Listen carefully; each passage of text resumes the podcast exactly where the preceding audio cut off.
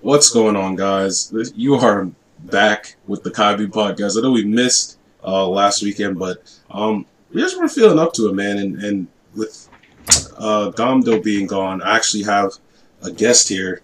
He wanted to actually start appearing on here. This is the friend Izzy we were talking about for like the past couple episodes. So yeah, welcome back. This is episode 8, I believe, or 7, somewhere in that range. My bad, I'm just forgetting. But anyway, we have a lot of topics here today. Well, not a lot, but enough. So this is kind of old news here.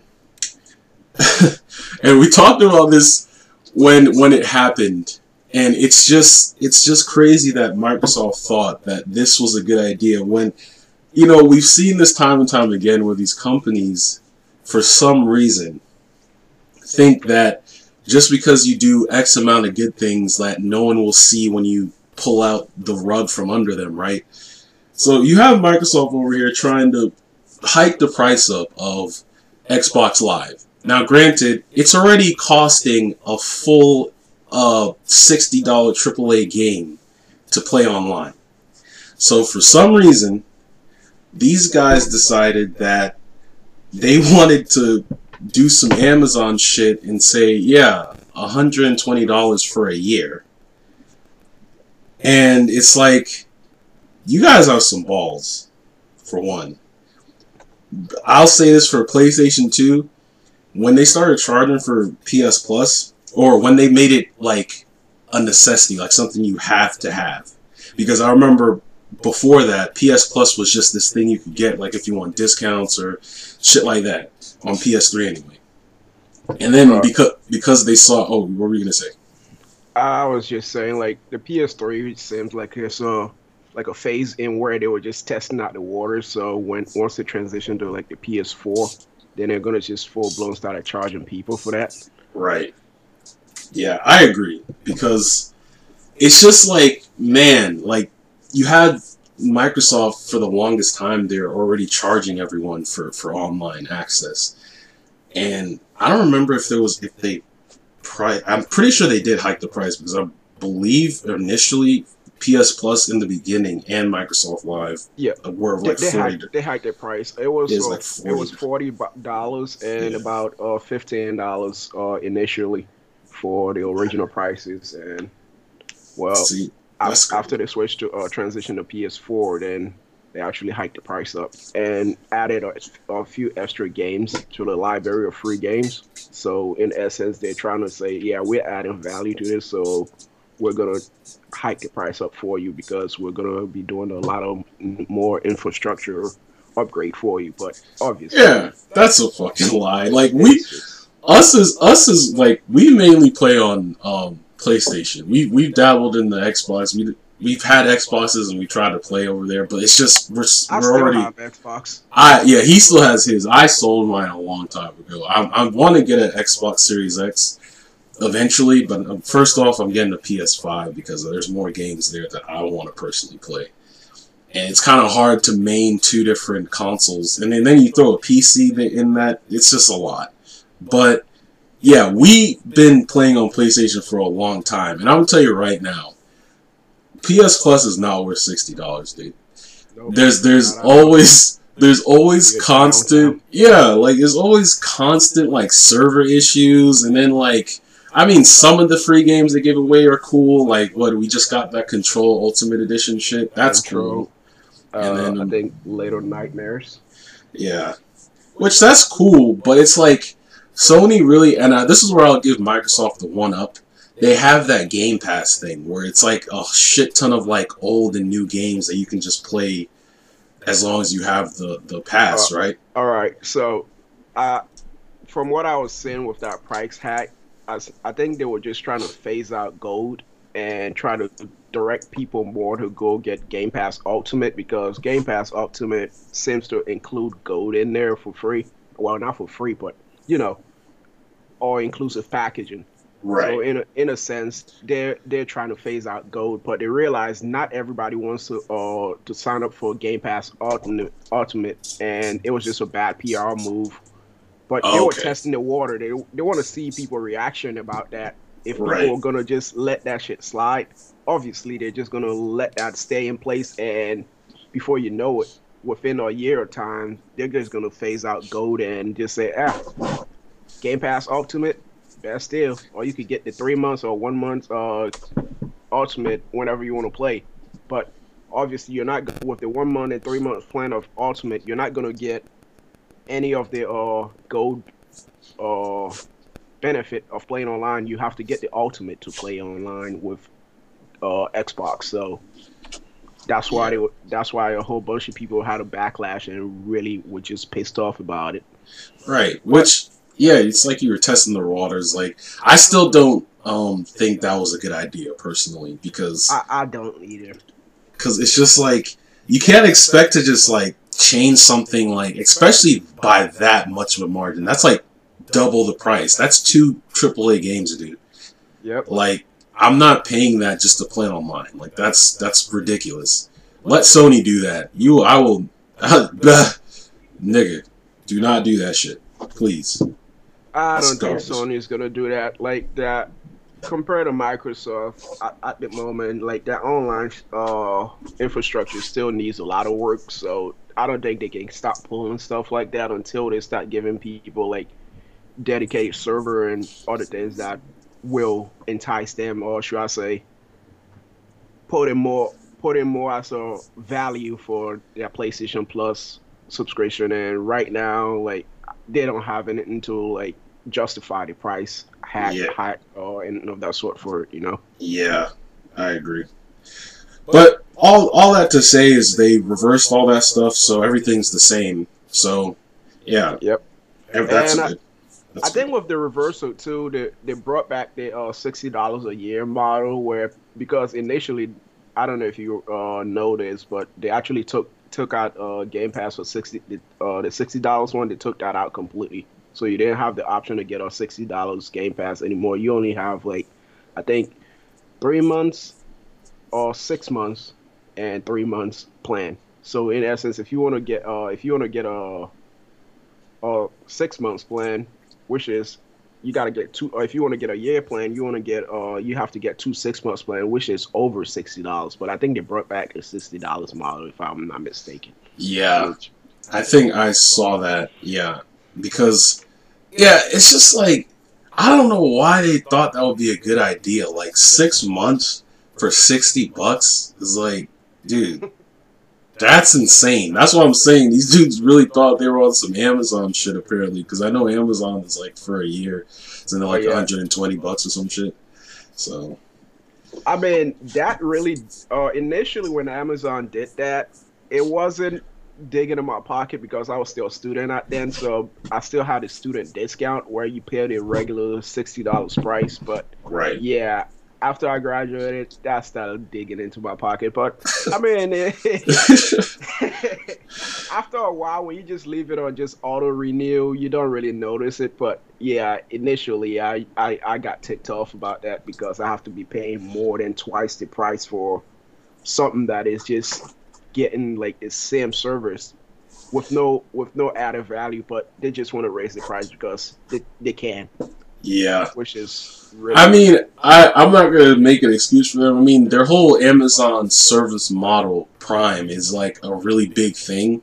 It's kind of like revolutionized, like, buying online and shit, right? Yeah. So they do have that going for them, but it is still overpriced. I mean, you have other things bundled in there, like, you know, the Amazon Prime Video and that type of shit. But that's the thing, though. Like, even though they have some things like Amazon Prime Videos bundle, and then not a lot of people use that service. I mean, they don't. Some people use it, but it's really difficult to find like shows that you always want to watch on that. Not to mention the way it's set up. It's really cluttered. Like, they need to overhaul that shit, man. They need a better user interface. It's not user friendly at the moment. It's not. Yeah, there's not a lot on there either. Like, besides The Boys, I don't go on there to watch anything. Oh, no, like, they have a lot of movies on there. Trust me. Like, they have a lot of Amazon original movies that I really watch, and Amazon original series. So you just have to dig into the catalog to actually find it. And the way they have it positioned is where you can pretty much, like, bundle all your streaming services with Amazon in a sense, so you can see your Netflix things. Like, say you have an Amazon Fire Stick or any of the Amazon streaming device. If you log into all your devices, right, you don't have to actually open the apps anymore to actually watch your most of your shows. You can see all those on the dashboard of the Amazon thing. But or not, that's where I'm talking about the clutter and stuff like that, you know, because now you just have all your streaming services on your dashboard where you can see content from all of them on your dashboard. And once you click on it, then it go and launch the app. But in essence, it just confuses people, you know? Yeah. Because you'll be watching stuff from Netflix and you think, oh, is this from Netflix? When you click on it, it open Peacock or HBO Max or whatever. Yeah, I didn't know that because I have my bundle through Hulu basically, so I have Hulu and then all that shit. I don't do that though. I like to go to the specific apps with the specific shit because, yeah, like you said, it just becomes cluttered. Because on Hulu, I have my HBO Max, I have Disney Plus, and then I have I think that's it. Hulu, HBO Max, and Disney Plus. I feel like I'm forgetting something else. Oh, I have Netflix too, but that doesn't equate because it's not on there. But yeah, I've noticed on Hulu, but it's a lot better like optimized the setup because what they have going for them is like, you know, they have all the Hulu originals and then they have like other Hulu stuff and then they'll have a section by itself was like, this is because you have HBO Max, and then there's like a section specifically only for HBO Max so it doesn't get like mixed in. But I don't ever do that. I just go to the specific apps because I just like to have it like in one concise place to go and view what I want to watch, you know? So yeah. Me as well. Yeah. It's a whole thing, man. It's a whole thing. It's fun. But yeah, I think that pretty much wraps it up for that. Our next thing, this should be just a small thing. I mean, this is kind of old at this point, but me and Gomdo, we are really big fans of the Skate franchise. Back when, you know, they were back on the PS3, and I believe, were they on PS2? I think it was mainly PS3. We're more so talking about Skate 3. Okay, because I was thinking about more along the line of Tony Hawk, but yeah. No, not Tony Hawk, man. I was never really into those games, but Skate. Yeah, that was like an EA property that actually they didn't like do any sneaky shit in. It was just a pure skate game, and you know, it was different from a lot of the other games back then. Like, you know, you had your shooters and puzzle games and RPGs, and it's just a skate game. You fucking you could play with your friends, you go around the city, you could do tricks, and it was fun. It was fun. You know, there's a story to it. You're supposed to like build your skate brand and all that stuff. And you could career, and then you build your character and all that stuff. So it was just fun. And for a long time, a lot of people, because it was kinda like this kind of niche market, and they didn't want to really follow up on it, like with Skate 4, because they weren't sure if it was going to really bring them in money. But so many people have been asking for it for so long that they finally gave in. Or like, okay, fine, we're going to do Skate 4. So, question. What was Skate focusing more on the simulation of skating or more on the arcadey side of Tony Hawk? I think it was like kind of like a mixture of both. Yeah, a mixture of both, because there are some realism aspects. Like, you really do have to like time your tricks right, because if you don't, then obviously you just bite it and your fucking character just flails on the ground. I mean, that's the funnier part about it, is like the ragdolls. But yeah, it was. I think it was a mixture of both. They have some arcadey stuff in there, but mostly it seemed like a simulation, because you know, you had your races, and then you had just all these different activities you could do around the city, and then you could go against like well-known skate people. Like, you'd have races against them, and it was just cool. It was a cool time. It was fun. They had a really good soundtrack too, actually. That was another thing. And I say all that to say, though, they finally announced the development team that's going to be developing it, and apparently their name is Full Circle, so that's awesome. I can't wait to play it. Yeah, that's about it. And I forgot to add this in here, because we talked about it, me, you, and Gomdo, I think, a couple days back. But the whole Mass Effect 3 thing, I forgot to add that in here. I just happened to remember it. So they had released the trailer for Mass Effect 3, the remaster and whatever. And I'm going to get it, but yeah, now I see what you guys are saying about it, right? It doesn't exactly look like how I thought it would. I thought it would be like just... I told you, yeah, man. I thought it was going to be way better than what that actually looked like. I'm not going to lie. You had a nostalgia outlook on things, and I'm like, this game is not going to be as you remember, my guy. I mean, it was great for the time it was released, but in 2021, it's not going to be... It's not going to be the best looking game, and probably it's not going to feel the best looking, or should I say the most immersive as it was back then, which is right around 2011, 2012, 2010. So yeah, it may have a different feeling to it, but it's still a Mass Effect. It's just, you may just remember in a nostalgic way that wishes like a good old memory of the game that you played, but it may not just feel the same way that it was, you know. Yeah, and it may not look as well as it should be looking.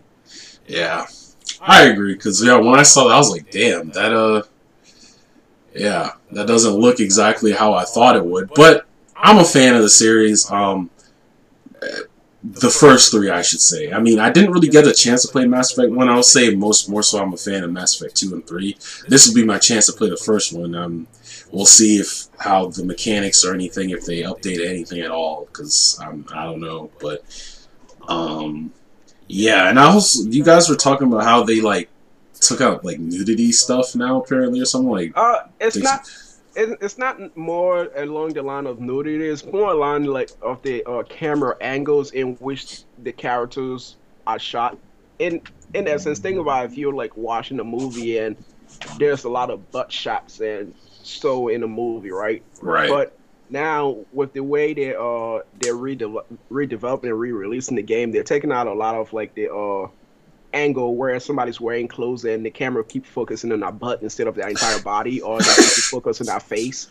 They're taking half of those shots out because it just really doesn't like adding it into the story in a sense where you're just showing a person's butt when you're working or walking from the back instead of showing the entire body, you know? Right. Yeah, that is true. That is true. So they're just going to be taking some of those camera angles out and adding a new angle to it. Gotcha. Okay. So yeah, that's pretty much it for Mass Effect, I think. I mean, I guess let us know down below if you're interested in that, you know, if you're interested in the remaster. And personally, I think they said they're going to, I believe Witty told me, you guys have heard him before, he was on the podcast before, but they're doing a sequel, but it's not going to be, thank God it's not going to be Andromeda, because Andromeda was, dude, that was like, man, like I never even finished that game because it was just so disappointing, man, just to see where, like, you've made all this headway. You made Mass Effect, like, this mainstream thing. It's, like, a thing that a lot of people know about. And then you just, like, kind of just... went downhill. Yeah, it's just like, man, what happened? Like, really? Because, you know, they had all those, like, weird facial animations. And then, just honestly, the story wasn't that gripping either. And I don't know what they were doing with that, but... apparently, this next sequel, that's just good. It's gonna be far away from that. It's gonna be in our galaxy again. Hopefully, we'll see some things about Shepard or whatever, because there's a lot of like things that happened in Mass Effect 3 that like weren't really like explained. Because like I remember, if you got to a certain amount of like ships recruited or like other races and stuff recruited, like you got this secret cutscene where basically it made it seem like Shepard was still alive. I don't know if like that's gonna be paid off or not, but I don't know. I'm cautiously optimistic. You guys already fucked up, so we'll see how that turns out, if that's even gonna be a good game or not. It's just probably just because the development of Mass Effect just got to that head, like, you know, when you were on a high horse like the entire time doing well with your game development, you just think you can really do any wrong when you're releasing the next game. But it's always good to go back to the drawing board and just like incorporate new stuff and existing stuff instead of just riding on your high momentum of, hey, we made these great games. I think we can pull it off again with another one. But without putting in much effort, you know. Yeah. And that's pretty much where they screwed up with Andromeda. Yeah, I definitely agree, because they definitely let that go to their head, and it came out in the worst way possible. I mean, we've seen multiple examples of this at this point. I mean, just recently we had this shit with Cyberpunk, man. Cyberpunk. Like, you know, you have it to where this company, they're ooh, we're for the gamers, blase blah, and we're not going to be doing this and doing that, and we won't release it until it's done. Fucking liars. Like, that's just, and it's unfortunate because, but on the other hand too, as some people have said, like with CD Projekt Red, the only really good game that they had thus far was Witcher 3. And Gwent, so, if you're into Gwent, but I never really got into Gwent, and I was never good at playing that, or even in the Witcher itself. So like, I was never good at playing Gwent and Witcher proper. So. Yeah, I actually enjoy Gwent. Like, it's a fun thing, and like I remember, like I was so, because they had this tournament. Like when you beat a certain like people around the world or whatever, you had this tournament where niggas are extremely hard to beat. And like I remember, like I would just sit there because every time I'd lose, I'd be like, no, I'm winning this entire tournament, bro. So I just reset the entire fucking tournament, because you can't like save in between like every. Like set that you go through. Are you talking about in game or? Yeah, in game. In game, okay. In The Witcher 3, I mean, because it's a quest line. Yeah, because I thought you were talking about like this the standalone Gwent game that. No. I like beyond like Witcher 3. I'm not gonna play Gwent like that. You know. It's, okay. It's like, that makes sense. Like I'm just talking purely Witcher, but yeah, like.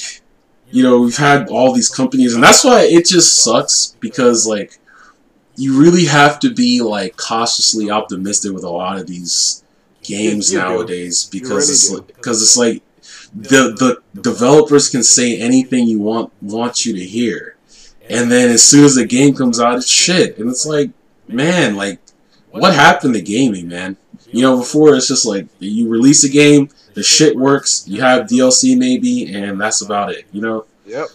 Now it's just like, games is a live service, and all, you know, you have fucking the Avengers game, which fucking tanked, that was garbage, Anthem, garbage, Cyberpunk, garbage, like, it just is, it's just like the mentality of the publishers is like, we'll release the game, and since we can always release a patchwork, don't worry, just release the game, and we're gonna patch it later. That is not supposed to be how games should be released. Games should be released properly where it's playable in its initial base form. Then, once it's playable, really you can enjoy at least a good experience. Then you can release other addition to it. Right. Don't release a half-broken game and just pay that off with nonsense. Yeah, it just comes off as like you guys are lazy. Like, you're just lazy and you want the money. You just want our money. It's disrespectful to the consumers, because now you're just straight up lying to people and telling them, like, oh, this game is going to be awesome. Get it. And somehow they have figured out a way to mess with the games media, where they always, like, hit them with high embargoes where they cannot release proper game footage of a game, so... Right. In essence, you're not even really making an educated purchase anymore. Right. For games that you really want to buy, you know? So that's why I don't even pre-order games anymore. I just wait for it to come out, and it's not like playing it on day one and playing it on like day 50 is going to make a difference to me. Right. Especially if the fucking release is trash. Like, you know, there's a whole bunch of bugs, glitches, and other things. Because, yeah... I've been burned a lot by games, man. Like, I think the first time like that it ever really was like, wow, was I think back when like, because I was a huge fan of the Arkham series, and they had released Arkham Knight, and on consoles it was fine, but like I had gotten it on PC, dude. It's buggy as hell. It was fucking buggy as shit. I was like, what the hell? And I remember I literally got a game-breaking bug, dude. Like game-breaking, like. There was this mission I was supposed to do, and you're supposed to go in this blimp, and the blimp was, like, glitched out. I couldn't get in it, and I couldn't do anything. And I was just like, wow. So even after resetting the game, it's still nope, yep. Get on there? I reset it. I I'd reset the save, start it, like, leave, exit, come back in, and it'd just be glitched out. I was like, wow. After that, I just got my refund, dude. I was like, yeah, fuck you guys, man. Like, this is just garbage. Wow. So, yeah, it's just, it just sucks to have to see the gaming industry like this. Like, it just sucks. And I hope there's some sort of turnaround. I want to be hopeful that there's going to be some company. I mean, we've had companies. Let me not say, like, every company's done that. I mean, you have games like God of War, like Santa Monica, you know, they're awesome. Ghost of Tsushima. Too, Ghost of Tsushima, yeah. Ghost of Tsushima. They released a great game and a great base package and just say, hey guys, by the way, we have online content that is coming. What a full online playable content plus raids, dude. You know how hard it is to put a raid in a game that is an actual fun raid that is playable? Right. Wait, that is difficult, bro. Like, and I mean, Bungie always does it with Destiny on a like annually basis, but even they find it difficult to come up with unique raids now. Right. And how much raid do they have? About 10 of it. And yeah, Ghost of Tsushima is a complete single-player game that is completely enjoyable with complete story. I mean, it's not buggy or anything of the sort, but the game was actually enjoyable, you know? Right. You put a good 50 or 60 hours in the game, then plus addition of the multiplayer, which is pretty fun with your friends. 4-player multiplayer, and yeah, with a raid, game is completely fun, and they don't even charge anybody a dime for the extra multiplayer content, and people really enjoy that game. So yeah. I don't see why bigger publishers can't pull that off, you know? Oh, it's because of the greed, the money. You know, you just want the now. Like, yeah, and another example of that would be like, what's another company? What's the company behind Fallout? Bethesda, right? Bethesda, yeah, like. They even had their fall from grace, and I don't even know, like, because that was a big acquisition from Microsoft. But I'm still just kind of like, I don't know. You guys better make sure their games come out and they actually fucking work. Like, you know. I think with the acquisition of Microsoft, that is a good thing in a sense, and also a bad thing for other platforms and shit. But with the acquisition of Microsoft, I think for Microsoft now, in a sense, realized. They don't want as stupid bad PR on a brand. So whenever a game isn't ready, I don't think they're gonna force it out. Because, like, with take that game for example, Scalebound.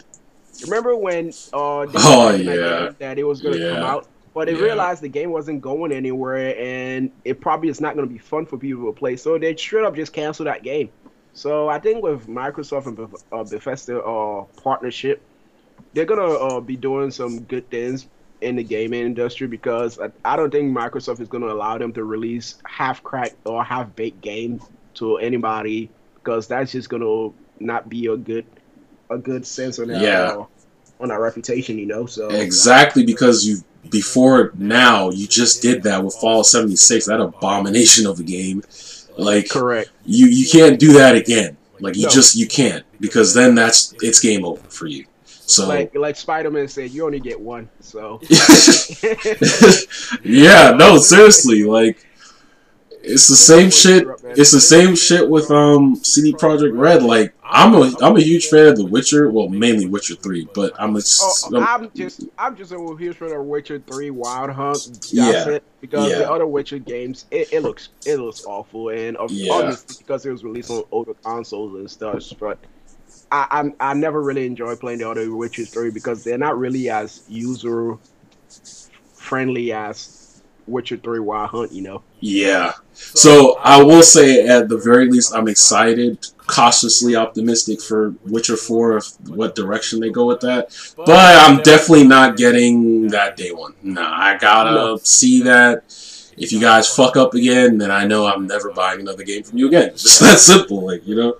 So... It sucks to have to be that way, but that's just what the game industry is now. And you also have companies like EA, you know, with especially the fucking sports games, dude. Holy shit, dude. They just con people so much, man.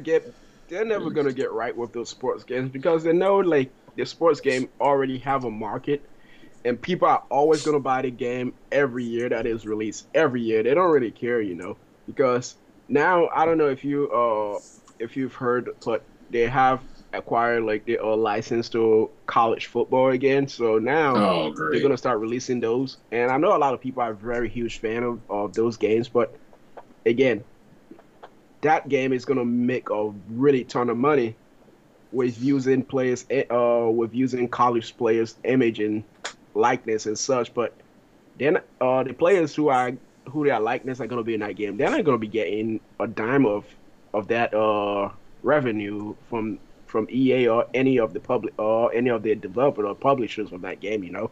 But they're still going to be making a fuck ton of money, and they may add new stuff to it, or they may just repackage because bare minimal and just call it a day.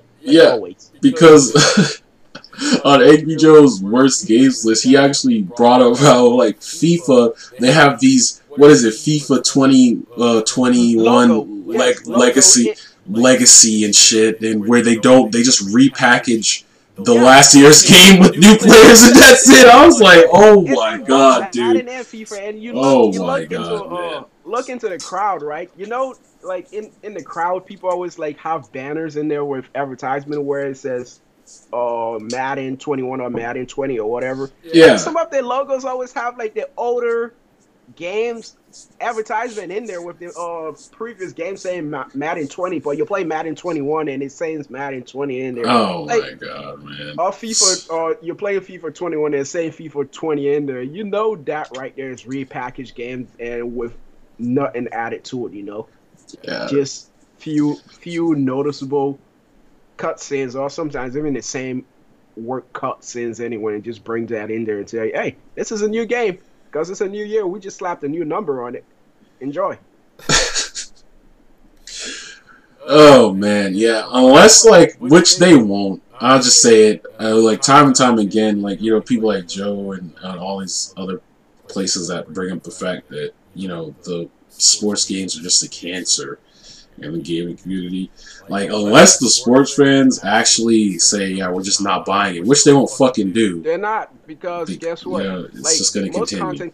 Most content creators who are sports gaming fans, they really always have to buy those games every year because their audience always want to see what's new in the game. But there's never anything new, but it's just like the routine that they have gotten into, you know. They always have to buy the sports game, and by buying the sports game, they also encourage their audience to buy the same sports games, and obviously people are going to continuously just be in that cycle of buying the same game over and over and with just different number on it. Because, well, my friends, I'm playing 20 anymore. They're playing 21, so I got to get on 21 too, you know? Yeah. And it's just going to stay in that, like, endless cycle of bubble of people keep buying the same game until, like, people actually speak with their wallets and say, yeah, I'm not going to waste my money on this nonsense. But there's not going to be a lot of people to do that, because even if they don't sell as much games, which I doubt they're never going to do, but they always have the lucrative microtransaction in there too that is going to keep making them money and, like, just printing money for them over time anyway. So they're not going to care. Yeah. That's another thing that's, like, kind of worrisome, is the whole microtransaction stuff. Like, especially as it seeps into, like, single-player games, you know? It's just... it sucks to see, man. Your favorite game, Assassin's Creed Valhalla, just made... Yeah. Yeah, I was so surprised when he told me and Gomdo about that the other day, like, how these dudes put outfits in there that you said with the higher stats or something like that, but you have to buy it. Buy those, bro. You cannot unlock them in game. That's such garbage. Like, and you know how long I haven't played Valhalla, dude. Like, I just completely dropped that game. Maybe when I get a PS5, I'll finish it. But honestly, like, the current gen of, like, Assassin's Creeds have just been like, because it's just like one of those series that have become like, they kind of changed the base model because it used to be annually, but I think they give themselves like 2 years of development now. 2 years in space, but even still, like, it's just not enough, man. Like, they just push those shits out. It's just the same shit over and over and fucking over again. You know, it's just that's because when they moved away from the where all the games connect, let's say where all this, they have like a single character in a saga. such as Ezio's story and Artio's story, when they moved away from that model because they know they're going to have to keep creating, how do you say this, unique story based on those characters, it actually makes it sensible. Right. When they moved away from that, because if they would have stuck with that, the games weren't gonna be having a yearly release and a whole bunch of these Assassin's Creed right now, because it just wouldn't make any sense anymore. So by moving away from that, they can pretty much just release games always or every 2 years or annually like they have been doing, because you don't have to keep following a structure of a story. You can just pick any timeline and just jump into it and say, hey, there was an assassin who lived in this timeline, and they just use the animus nonsense to just straight up just link it as a lifeline or sense to the previous games, but they don't have to specifically give you any details of how those are connected, you know? Right. Yeah, it's just unfortunate, because especially back then when, you know, the whole Ezio story going on, like Ezio was such a likable assassin. You grew with him over these course of games, you know, like you saw him from when he was a fucking teenager, knucklehead, from a baby to old ass man, like, and like the gameplay transforms over the years, because like from Assassin's Creed went 2 to Revelations, like the way Ezio plays, he doesn't even move that way anymore, because as an old man, like he has to use other stuff to make him jump higher, because initially from regular Assassin's Creed he could just jump up with just arm strength, but Revelations he couldn't do that anymore because he's getting old, his body can't move that way anymore, so he has to use like his grappling to pull him up. That is true. Yeah, the little hooks he had and shit. Yeah, just little stuff like that just made the game, like his story, just really impactful, you know? Yeah. And even though they couldn't quite stick the landing with the modern day stuff, like the Desmond character, I mean, he kind of grew on everyone, but like it was more so we were there for the past stuff, like you know, like Ezio, and you know they tried to do like other. Like, we've been doing these other assassins, like, what's his name? Connor? I didn't really like him, man. I didn't really like it. He was just so boring. His dad was much of an interesting character than he was. Exactly. He was just so boring and drab and, like, just so, like, one-dimensional. That's because of the age and also I said the timeline in which they released Assassin's Creed, you know? Like, there was just a lot of horrible stuff going on in his timeline, and there's a tasteful way of approaching that those how you say subject matters, and for them to actually add that in games, sometimes it could come off tasteful and sometimes it could come like tasteless, and I don't think they wanted to go that route. That's why like some of the stuff they just like breeze over it instead of going in too much for detail, and some of like the really bad genocide and all those kind of horrible things that went on in the in that specific time period. Yeah, I think so, because it's just funny, because thinking about this entire thing, like Assassin's Creed, because after that you play as his grandfather, Hatham's dad, Edward, and I found him to be more compelling than even Connor, which I just found to be funny. That's because he was a pirate, bro. Yeah, he was. Who doesn't love pirates? Bro? Pirates, yeah. Yeah, and that was just a big ass game in scope, man. Like, yeah, your ship and you know the ships and all those, yeah. Yeah, and then I forget after that, like there was there a couple games after that? It was like. Was that when they started the new ones? Like, cause I don't remember. I feel like there's something. Oh no, they had that one that Gomdo always talks about. Unity. Yeah. Unity was actually fine. The story was kind of but I agree with him. At that point, that was the best parkour they ever did, and for some reason they just couldn't keep that going. Like, they just felt the need to change stuff, and it's just like, I don't get why. Like, that was the best. They kept that parkour system and added to it, but I don't know. Yeah, like, they feel the need to just add shit, because then after that, there was the Syndicate game. I didn't play that. That was after Unity. I was just like, yeah, I'm taking a break from Assassin's Creed, man. I didn't play Syndicate. I didn't play any of the other ones that came after that. Actually, after Revelations, I just still not of Assassin's Creed. Completely. Yeah, I don't blame you. You didn't miss anything. And then, you know, we have the newer ones like Origins. I didn't play that one, but I heard it was decent. And then, you know, I started up again during Odyssey, because I ended up getting Gomdo Odyssey because it was like Christmas. Oh, here you go, man. I know you're into Assassin's Creed. And he was telling me I should get it because it's actually fun. I was like, okay, so I got it. And it was decent. It was fine. And then, you know, I got Valhalla just based off of, like, you know, it looks cool. He was telling me it's fine, and then, you know, now I haven't played that shit in like months. And, I mean, maybe I'll finish it up eventually when I get a PS5. You know, we'll see about that. But yeah, it's just they need to go back to the drawing board, do something different, or just take a break from that shit. Take a break, because it's just gotten redundant at this point. Taking a break will always help. Yeah. So, yeah, we just went on a huge-ass tangent about Assassin's Creed and other games, but all that to say, still, yeah, game industry, it's kind of in a rough place right now. And also, give the game time to freaking bake fully instead of bringing a half-baked game out here, you know? Exactly.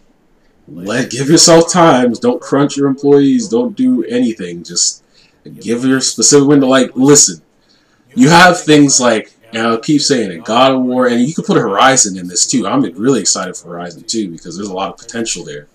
But these developers, they give themselves a span of years, and then when the game comes out, guess what? It works.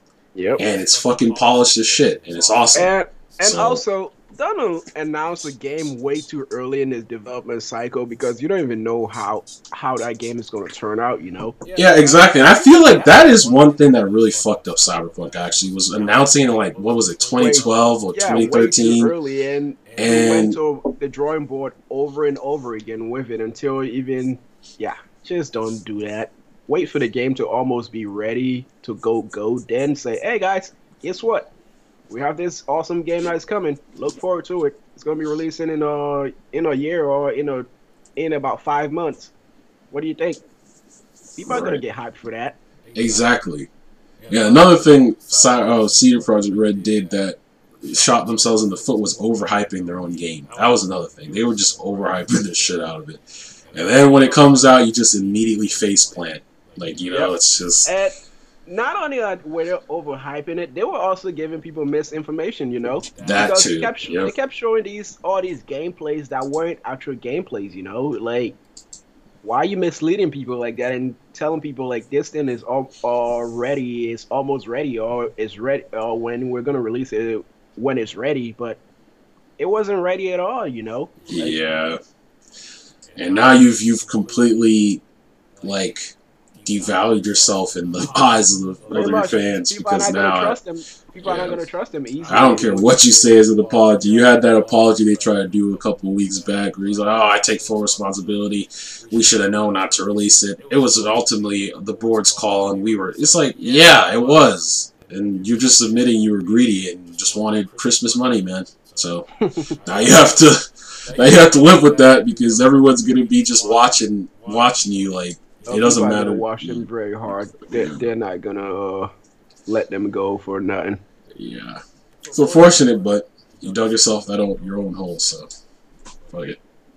Anyway, moving on. I have some music topics here. This should be fun, especially with the one after this. But this is just a quick thing. I've said this before. I'm a huge fan of Kid Cudi. I believe Elusive over here is, too. He likes his music. But, yeah, so late last year, he released Man on the Moon 3, which I love that album. It was a great album. He actually had another album that was supposed to release this year, along with a Netflix series he was developing with people. And he actually pushed that back to 2022, which I think, honestly, good, man. I mean, give yourself some breathing room. You just released an album. You think he's going to release a deluxe version of that album this year, too, on top of that. So, hey, man. Take what time you need to do what you want to do. I'll check the Netflix series out. I think it's supposed to be like an animated series. I'm sure he'll have some tricky shit in there. You know, just considering the type of artist he is, you know, it's always also tricky shit. So we'll see how that turns out.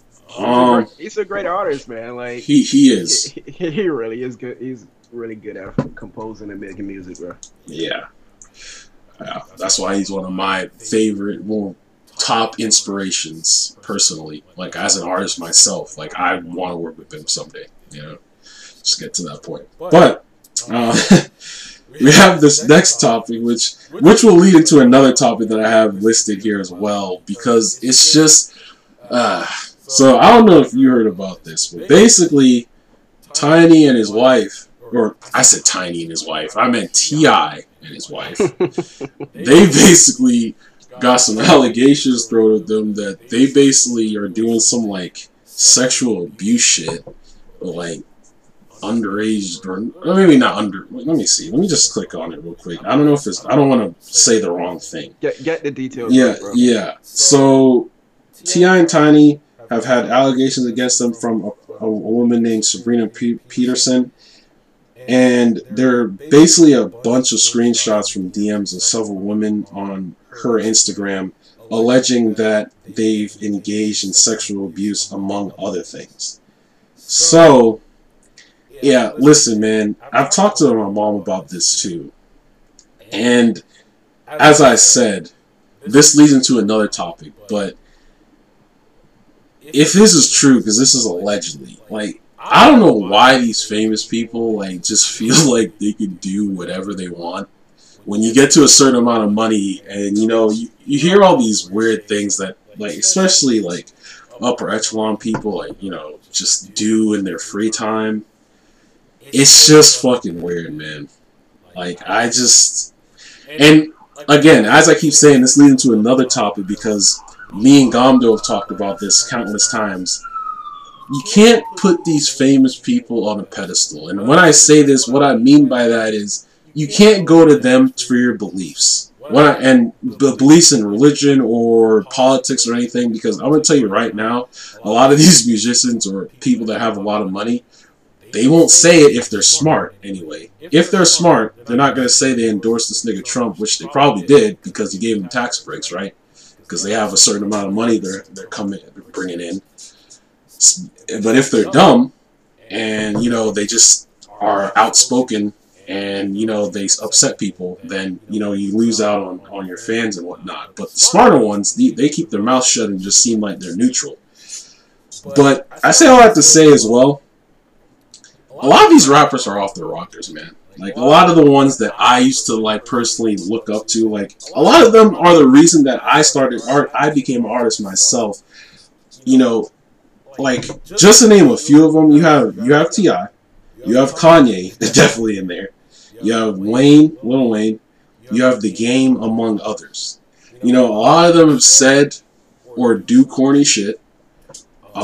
They have been accused of weird things, or just say outlandish stuff, and it's just like, I just don't know where the descent happened. Like, you know, as a young kid, a young black kid, you know, you have all these guys you're listening to and looking up to and whatnot, and then it's just crazy to see them say or do these weird things, you know, as an artist myself. So it's just, I say all that to say you have to, like, differentiate, like, the person from their art is what I'm trying to say. Like, now that comes with a caveat. Now if they're just out here doing, like, complete wild shit, then you just cut them off immediately. But if they're just being assholes and saying dumb shit, you know, you can just ignore that, listen to their old work and keep it pushing, because that's what I do.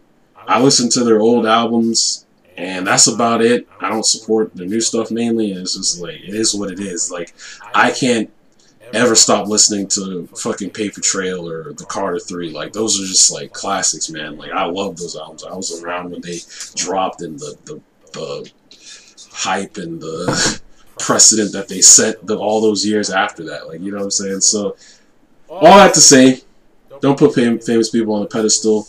Don't go to them to, you know, further your own opinions. don't have this tunnel vision, and you know, it's just be your own person, man. Don't look to them to harbor your beliefs, because 9 times out of 10 they're gonna upset you.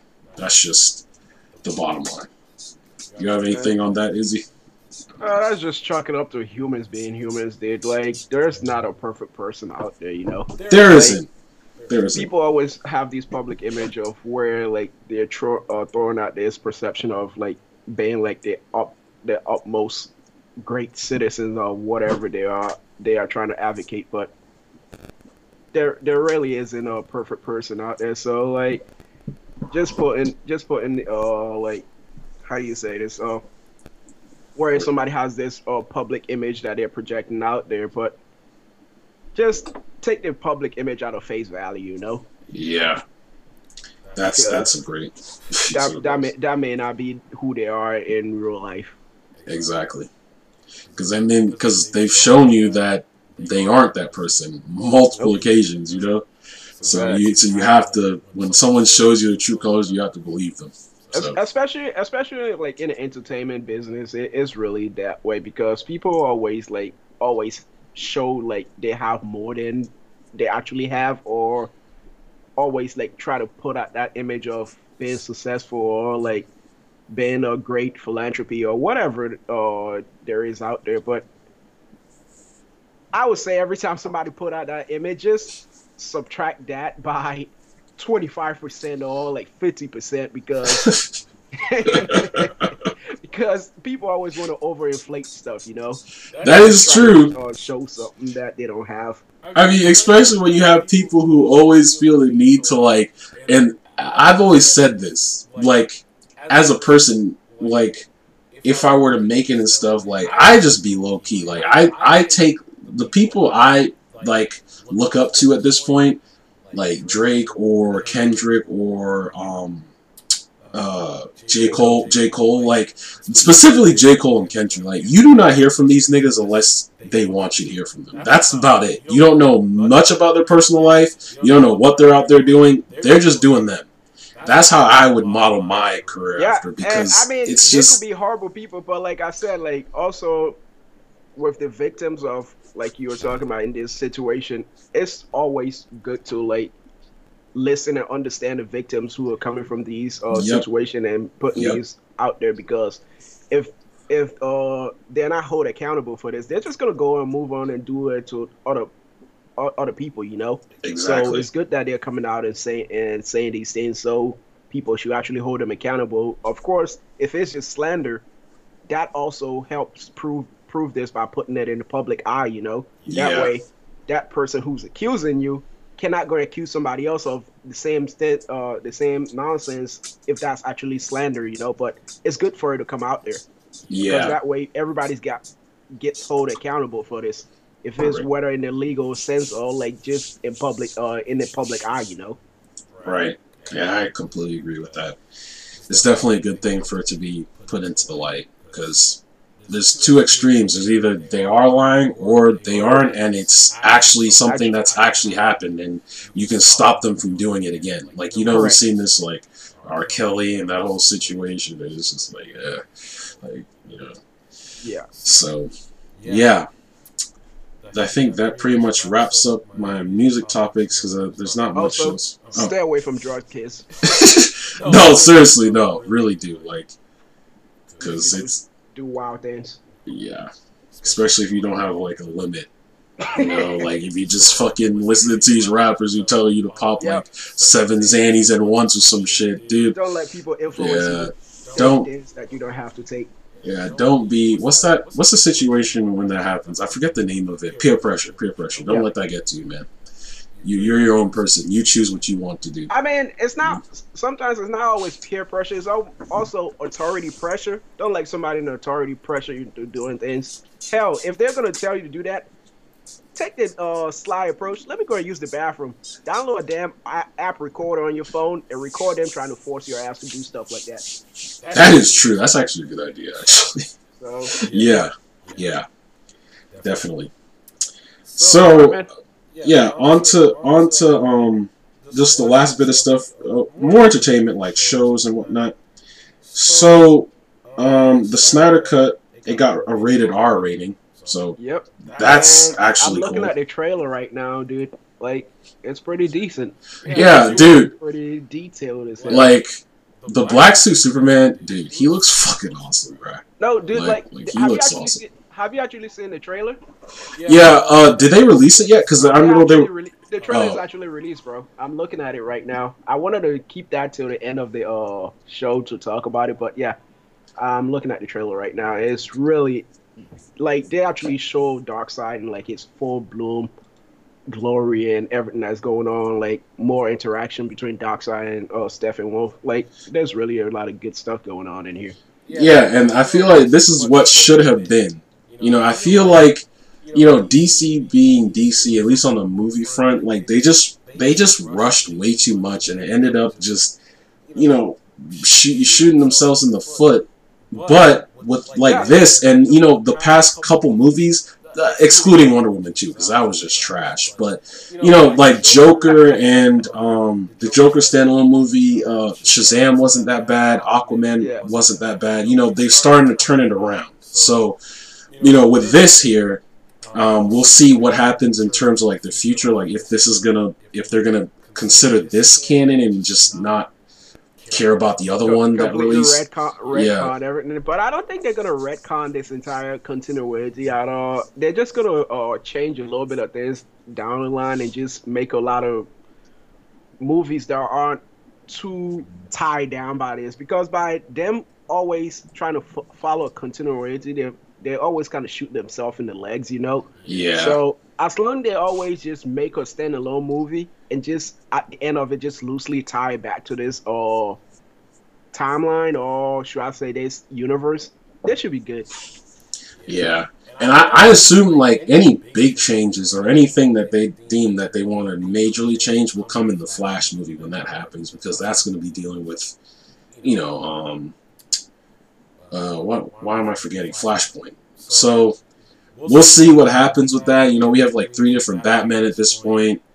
We've got a couple different Jokers. Like, there could be some interesting stuff in store if they play their cards right. That's all I'm saying. If they have to. And you know, like, that overreaction people was having to Joker and whatnot. Like, yeah, actually watching the Snyder Cut now, I actually understand why he has that dress on. Because this is not even the Joker in the current timeline. This is the future, like, Darkseid messed up future Joker who is being shown in that image. It's not even... Oh! That's why he's dressed like that. So I think people just went overboard to just start overreacting like that from the get-go without getting... Yeah, I wasn't overreacting to it. I just personally... I was just saying, like, some people online was just losing their mind about it. It's like, what is wrong with his outfit? Why is he wearing a dress? He looked like he just came from a mental asylum. But, like, actually looking at the trailer, you actually understand why he's dressed like that.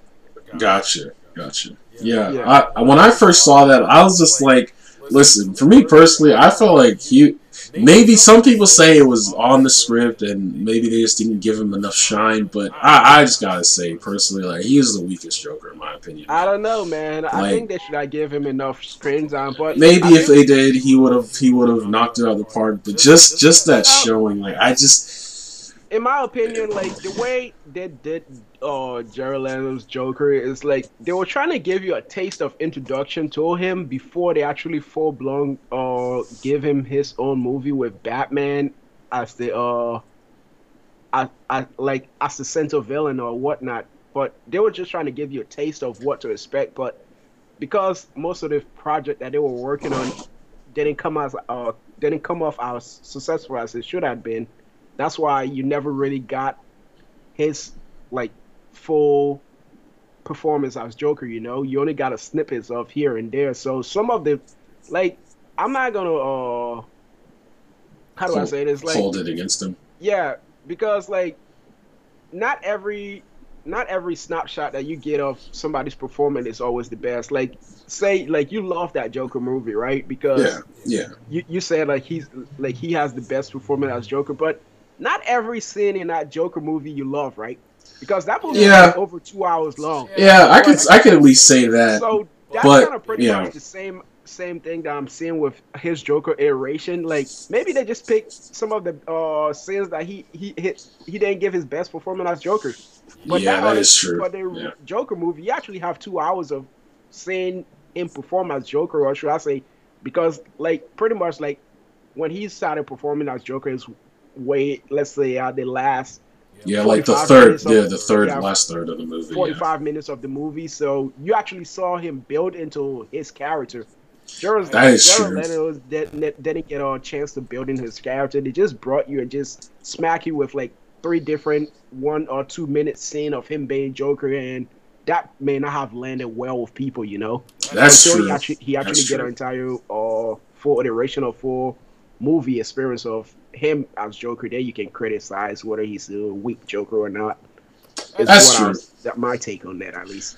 Okay, I could see that point of view. I could definitely see that. So yeah, we'll see. I guess like how they use him in the Snyder Cut. I mean, I don't know if they're planning on using him later, or you know, like what's gonna be the. I mean, I wouldn't mind if they bring him back for future content, because I think his Joker could actually be decent, because he's actually like a younger Joker, so he could do some. Not combat stuff, but like you've already seen his character is more combat.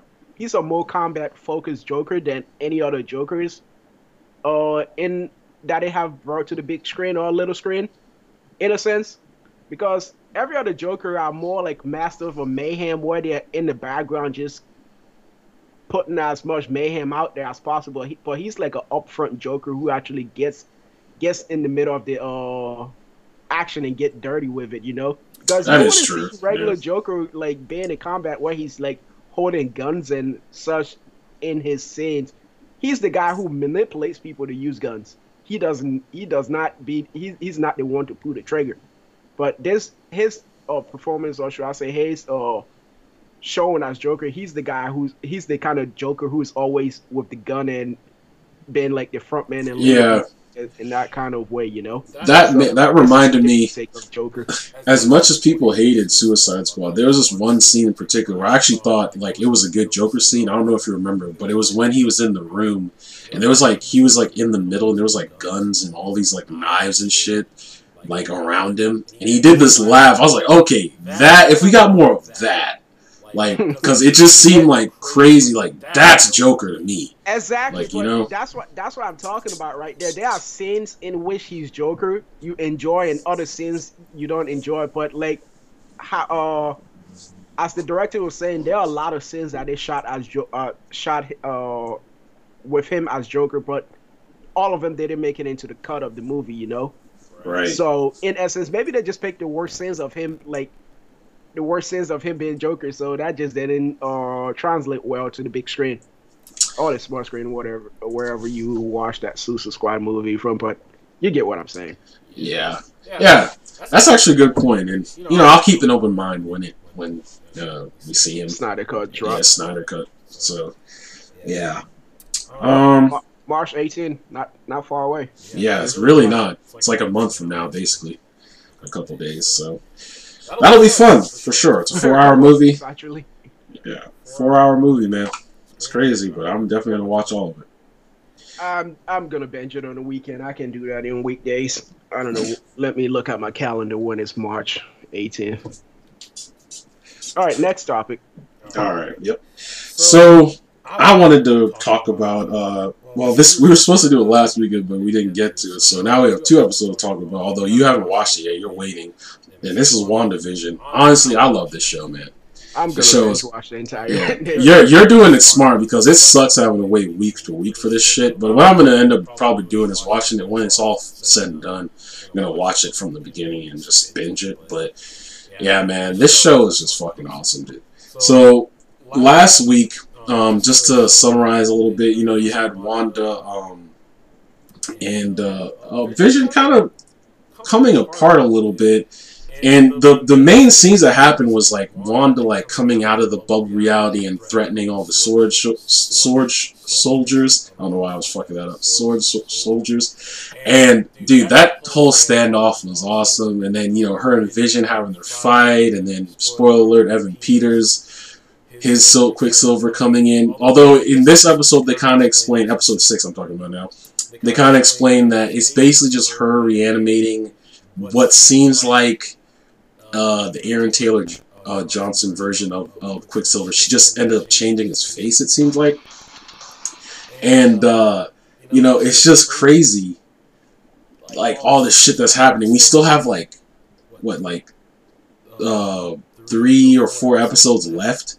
And it's just like, man, where's this shit gonna go? Because, you know, at this point, she got antagonized so much, she actually increased the fucking size and, like, width of the damn hex bubble now. And it's just taking up even more space on, like, in New Jersey.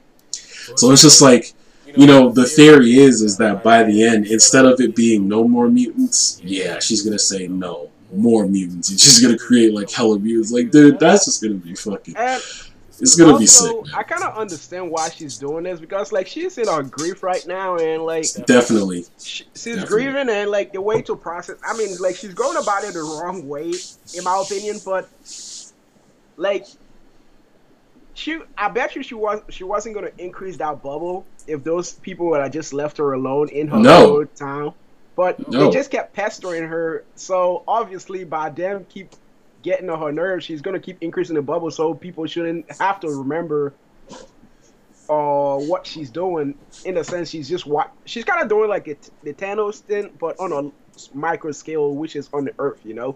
But, yeah, and I mean also pulling on Thanos right now. She is, but also on another front too, her constant like lying and like gaslighting Vision, it's not helping her either, because because another thing is, he doesn't realize he's actually dead. Like, she reanimated his corpse, like he's actually not alive, that's what it seems like, but he doesn't even realize that. And then she keeps gaslighting this dude, like and especially in the first couple episodes, like every time this dude would start like catching on, like, yeah, Wanda, like something isn't right here, she just reset the scene, like reverse time, and then wipe his mind. And it's like, you can't do that, because like it's just gonna get to the point where, and we've seen it happen in episode 5 even, where this nigga starts like getting really angry because he's just like, yeah, like I don't even remember who I am. Like before this, I can't remember anything. I don't remember the Avengers. I don't remember like us fighting on a team together. I don't remember nothing. All I remember is this, and that's a problem. Which is ultimately what caused him to try to go outside the bubble in this episode. And we saw what happened with that. Like, it seems like when this is all said and done, yeah, he's gonna die again, because as soon as he came out the bubble, this dude just started falling apart, dude. Because he's like tied to the hex, basically, is what it seems like. So, yeah, it's just gonna get even crazier from here. And yeah, it also seems like they're really heavily going into you know, Monica getting her powers, because they made sure to let everyone know in this episode that because she went in and out the bubble like 2 times, it rewrote her DNA. And then Darcy, Kat Denning's character, basically told her, like, yeah, like if you go back in, like you're gonna be like something else, like something different. And she's not heeding the warning, so she's gonna become Photon or Spectrum or whatever name they choose for her, and that's gonna be interesting to see. Because, you know, I'm wondering what they're going to do with her character. Obviously, I think they said she's going to show up in Captain Marvel 2 and all that stuff. So that'll be cool. And also, there's this theory, or not rumor, I think it's theory, that Gomdo was telling me about how Darcy, what if she, people saying, because she actually got sucked in the bubble too as well. People are saying, what if she ends up becoming Kitty Pryde or something? Like, that would actually be kind of funny, I'm not gonna lie. That would be kind of cool, actually. Remember Kitty Pryde from the X-Men? Yeah. How's that gonna work, though?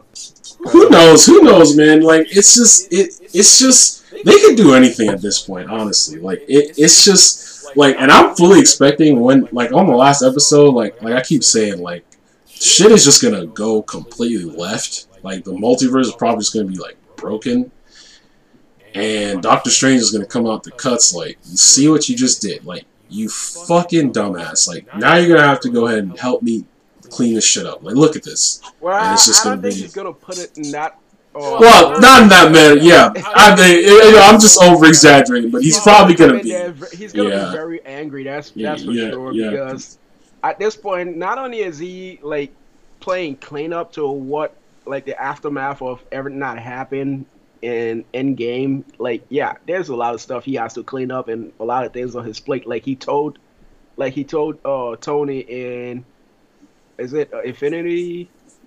The first movie where he says, like, I'm the guy who's protecting your reality, you jackass. So he has a lot of stuff on his plate. So somebody breaking reality, it's pretty much on his, like, shit list of no, you know? Exactly. He's going to be really angry about that.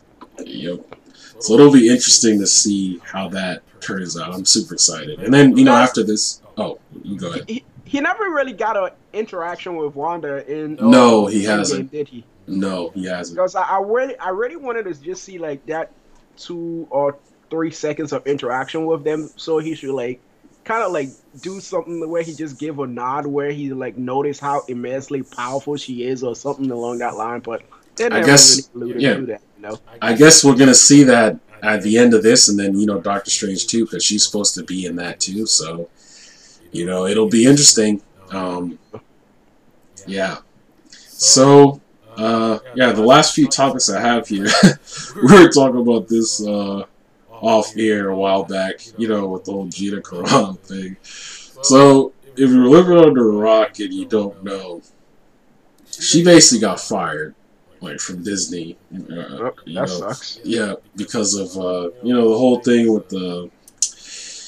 Essentially, she was, like, doing these posts where, like, listen, I'll just come at this from a different angle. Like, I get what she was trying to say. Like, and to an extent, I do agree with her. Like, the current, like, climate of the world, like, basically, people have gotten to this point where they have this kind of tunnel vision where if you don't agree with their ideals, you just get, like, stomped out for that. And, like, you're just a piece of trash or whatever, right? And I get what she was trying to say. What I didn't get is why she... Yeah, she said it the wrong way. Why you would compare being a conservative to basically being a Jewish person in the Holocaust. Like, I just... Why would you even say that? Like, listen... I saw a lot of people saying, like, oh, this is censorship, this is against, like, freedom of speech. Like, no, she had her freedom of speech. It's just, when you say dumb shit, yeah, it's just like, when you say dumb shit, you can't expect to, like, not have, like, consequences. Like, I don't get that. Because, like we were saying in the previous segment, where, like, people who are in the spotlight, everything they say has a weight to it. Exactly. So you cannot just easily just say nonsense like that and just not hope to get a reaction, because she was hoping to get a reaction, but obviously the reaction she got was a really bad reaction to her point of view. But I would say that's the appropriate reaction that people should have, you know? Yeah, because it's not something you just downplay like that. Like, millions of people died. What's a horrible comparison? It doesn't even correlate, right? Because if you're gonna compare that, so you want to tell me, like, if you're let's play devil's advocate over here with that comparison, you want to tell me, like, so the Jewish that you're like you're comparing conservatives to Jewish, and she considered herself a conservative. You want to tell me, like, the Jews that she was comparing herself to during the Holocaust, they were all making, like, 50 stacks of millions of dollars, while also, like, drinking, like, bubbly champagne during the Holocaust? Come on, bro. Yeah. They're white.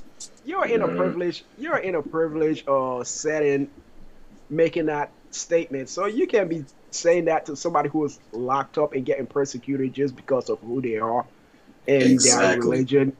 Those two doesn't even correlate properly. Yeah, it's like she just went out of her way to say that. Like, out of any example you could have chosen, you chose that. Hell, and you could have used a damn Tom and Jerry freaking comparison, and that would have made more sense than that. True. That she did. Honestly, truthfully. But it's like, also you said too, and I don't know, like, this is probably going to probably piss the people off, but I don't care, because we talked about this before. Like, you brought up the point, it was like, isn't it always true too, like, those conservatives, like, kind of push hate out a lot too, and they just say, like, really outlandish stuff sometimes, so it's just like, I don't really like understand what you expect from like saying outlandish shit like that. Like if you're not gonna get the entire idea of what people say is like they know what they're saying is gonna create a shitstorm, but they just say it anyway. You're right. Because they love that reaction from people, you know. But sometimes like the reaction that they were expecting is not what they will get in return. Right. So it's like almost like it's a gamble, almost. Yeah. Like, but as with any gamble, why would you take that much of a risk? Like you said, you have a platform. Using irresponsibly is just like, what the hell, dude? Like, because like with her too, I didn't even know this before. Because I mean, I've seen a little bit of stuff, like controversy she's been in. Like I think she was also pushing out like QAnon theories and. It's like voter fraud bullshit. It's just like those are always hilarious to me because I just don't get how people just straight up go ahead and believe things. I don't even wholeheartedly without doing that a complete research of it. You know, it just. But it's like we said before. The reason that is because it furthers their ideals. That's why. Yeah, that's why it's so easy to succinct that and place that in your brain to just fully believe it. Yeah, it's easy to like. Agree with things that you believe in, you know. If somebody is saying something that you believe in, you're obviously gonna agree with it instead of actually like taking the time to do a little bit of background and trying to get stuff right. Because sometimes I get in the same argument with my family members where I'm like, yeah, just because somebody sent this to you and say like they're an expert in this doesn't mean like you should just. Believe them. Do your own research, you know. You got the entire World Wide Web available to you. Nobody's censoring what you look up on the internet. I mean, except for your damn ISP provider who's going to use that shit and send you ad-based advertisement. But nobody's going to censor your stuff, so do your research, you know. Don't just use Google as your research source. I mean, Google can be a good thing, a good search for them, but... I just want to add... Yeah. Don't like go to Facebook or any social media sites where news. Social media. Stay far away from that. It's not a research base. They're not a good database to do research on. Everything on social media is opinion based, so people need to know the difference between opinion and facts based comments and articles and stuff. You know. Exactly. Full if you don't know the difference, then just search on Google, which is what people use a lot. Between opinion-based article and fact-based article, then you can know how to distinguish both of them. Exactly. Definitely. So, our last few topics here, this one should be quick. So, The Last of Us, even, like, we've talked about this before. To me, I don't care if this is going to upset someone. The Last of Us 2 is fan fiction. That's all I have to say about that. I'm not gonna keep talking about that. But, right there, Last of Us 2, right there. That's your opinion. That's my opinion. Yeah, you see, exactly. And I'm not gonna. Here's the thing. I'm not gonna push. Yeah, exactly. Like if you, I'll say this. If you enjoyed the game, that's good for you. I'm not gonna like try to tear you down or tell you why you shouldn't like it. That's you. But. On that same aspect, don't try to come to me and tell me why I should like it, because I don't have to. In terms of just how I saw the story through my eyes, I felt like that shit just fell completely flat. Right? Yes, trust me, like the gameplay that gameplay was brutal and really. Yeah, it was, and I enjoyed actually the combat aspect of it and the visuals, top notch. But I'm talking purely story aspect. But say all this to say, they finally cast Joel and Ellie. So we have Pedro Pascal. He's going to be Joel. And I haven't gotten into Game of Thrones fully yet. But Liliana Melmont. Yeah, Bella Ramsey. She's a really great actress. Yeah, I've heard that. So she's in Game of Thrones and another show called His Dark Materials. It's okay. Yeah. So she's in both of those shows, and she's a really good actress. So, okay, cool. Yeah, I've heard a lot of people say that. I haven't really watched either of those. His Dark Materials are on my list. And yeah, definitely Game of Thrones. I just need to commit time to. I'm still trying to finish up fucking Breaking Bad and all that stuff. And I have so many shows and movies I still need to watch. Like, it's just fucking insane. I think she can carry the role of Ellie really well. Yeah, and it doesn't. It's like people say, it doesn't always come down to like how much a person resembles the character. They need to have the acting to go along with it too. So she definitely have the acting chops to go along with it. Yeah. So I'm willing to give him a chance. At first when I saw Pedro, I was like, I don't know if I really see that. But then they had a side comparison. He actually does kind of look like Joel anyway. So I don't even care if he doesn't look like Joel. I think he can. He has I think he can. He has because like he's acting in a lot of post-apocalyptic, or should I say, like auto sci-fi stuff that actually will make him a great candidate to actually portray Joel the proper way, in my opinion. Yeah. So and it's like people were saying, like they had the audition for these roles. It's not like they just picked him to just because he's famous or whatever. So obviously he had to have done a good enough job to where they're like, oh yeah, he knows what he's doing. That's Joel. You know, so I'm willing to give him a chance. But as with a preference here or caveat, I'm only watching them adapt the first game, as expected. So we'll see how that goes. I'm actually hoping they'll kind of expand on some things that weren't necessarily touched on in the game, like specifically like Firefly stuff.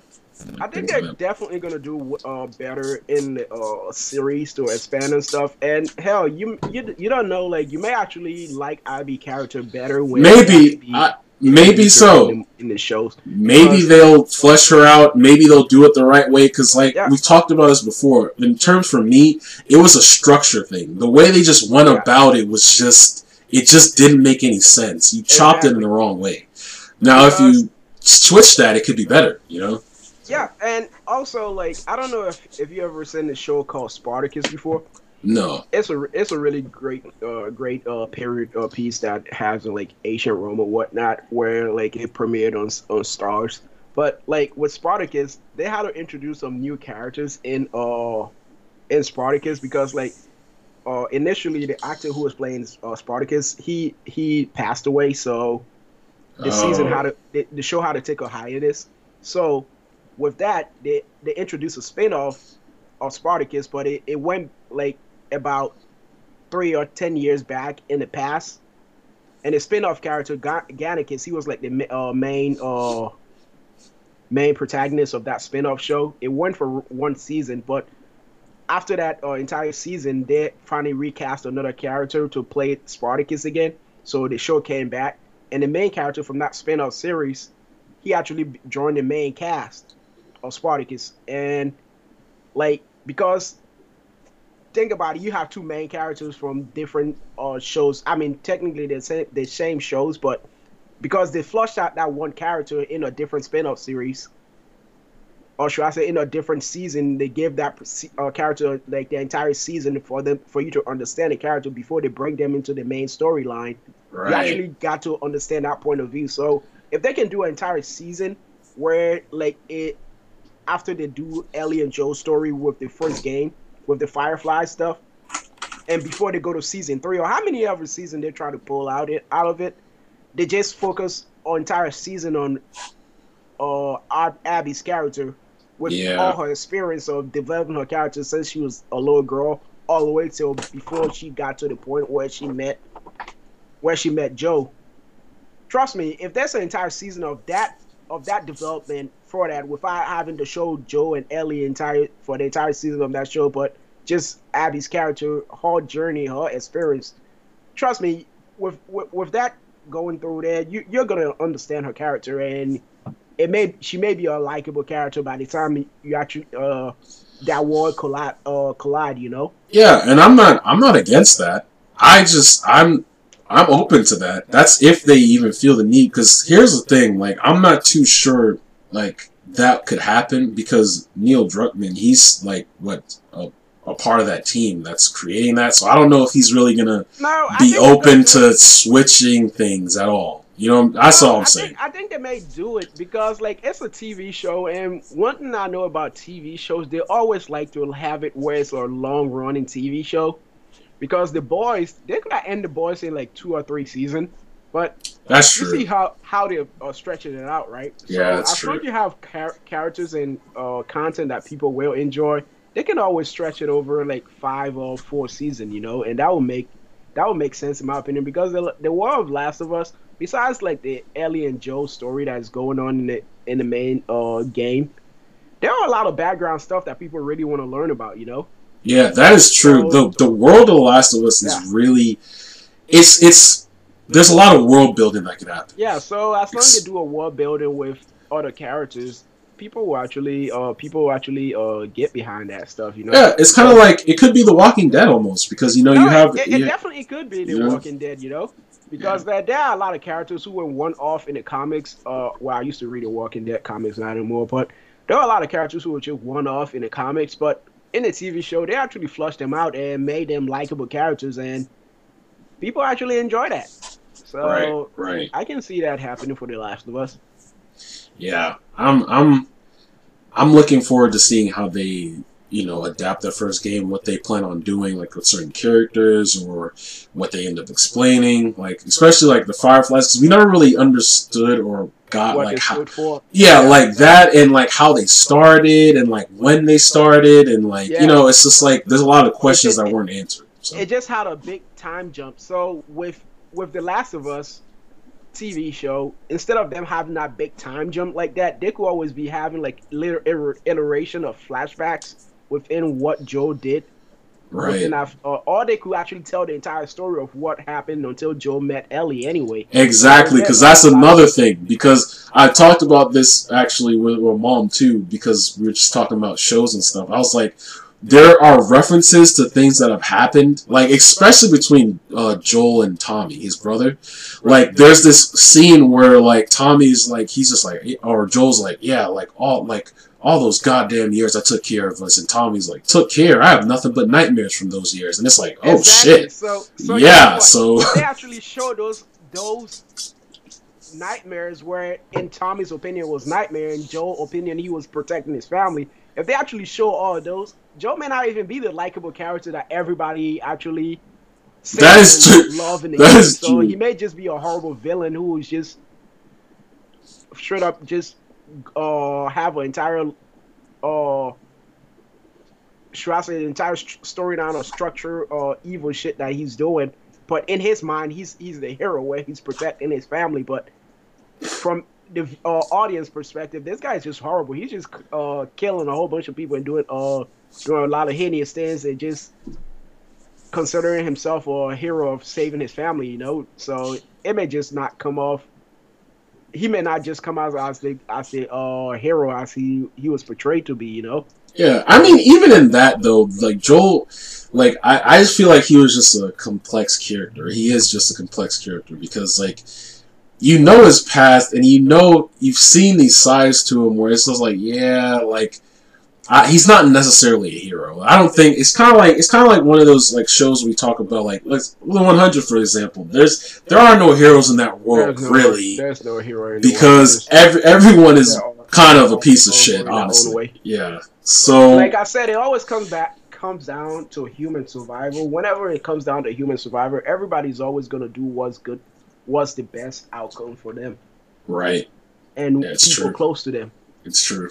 So, I think that's just a situation that The Last of Us is gonna like push on, where like humans can do like horrible things as long as it comes to protecting who is close to them and what they deem important and what they deem of value to protect. So, yeah, it's true. That's my take on how that thing may go down. You know? Yeah, it's true. I'm looking forward to it. So, our last little bit here to wrap up the show is what are we currently watching and reading. I actually wanted to start off with One Piece because, you know, this dude is the reason, Elusive is the reason I even got into One Piece. Quick story, I fucking just refuse to get into One Piece, dude. For people out there who don't know One Piece, One Piece is Japanese animated manga / anime. So. Mm-hmm. Yeah. Yeah. And it's a long-running series, 20 years plus. Yeah.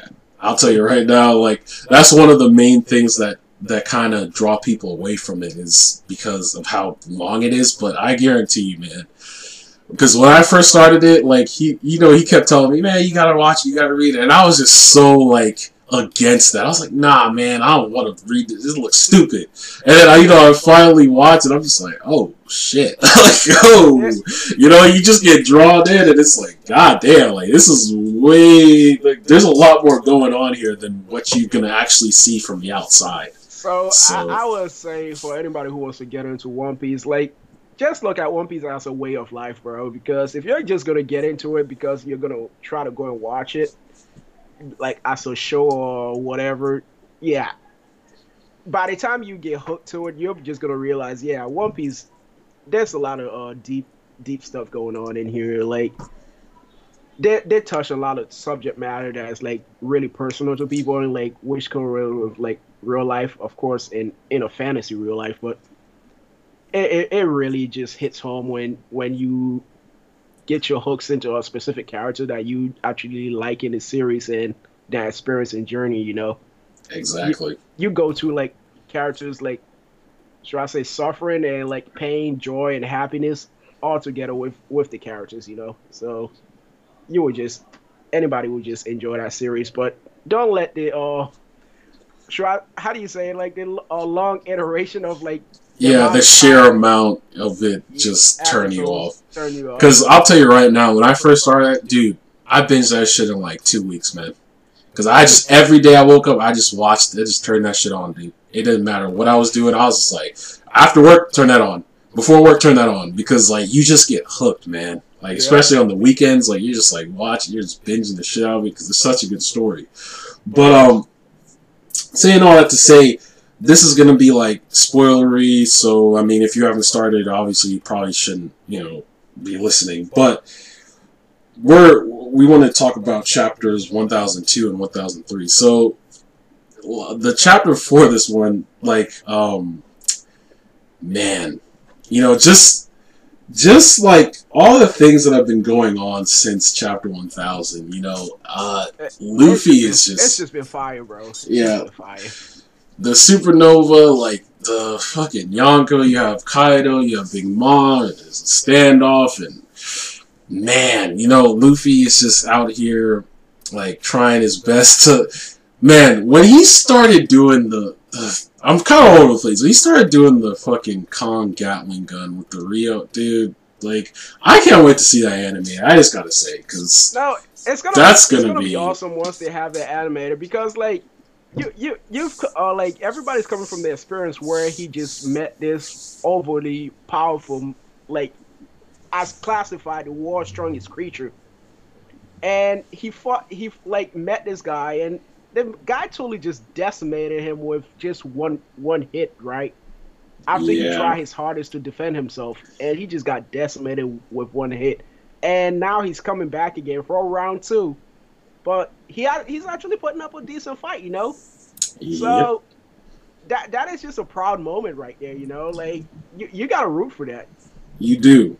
You do. Because it's just like, Luffy has come from such a long way.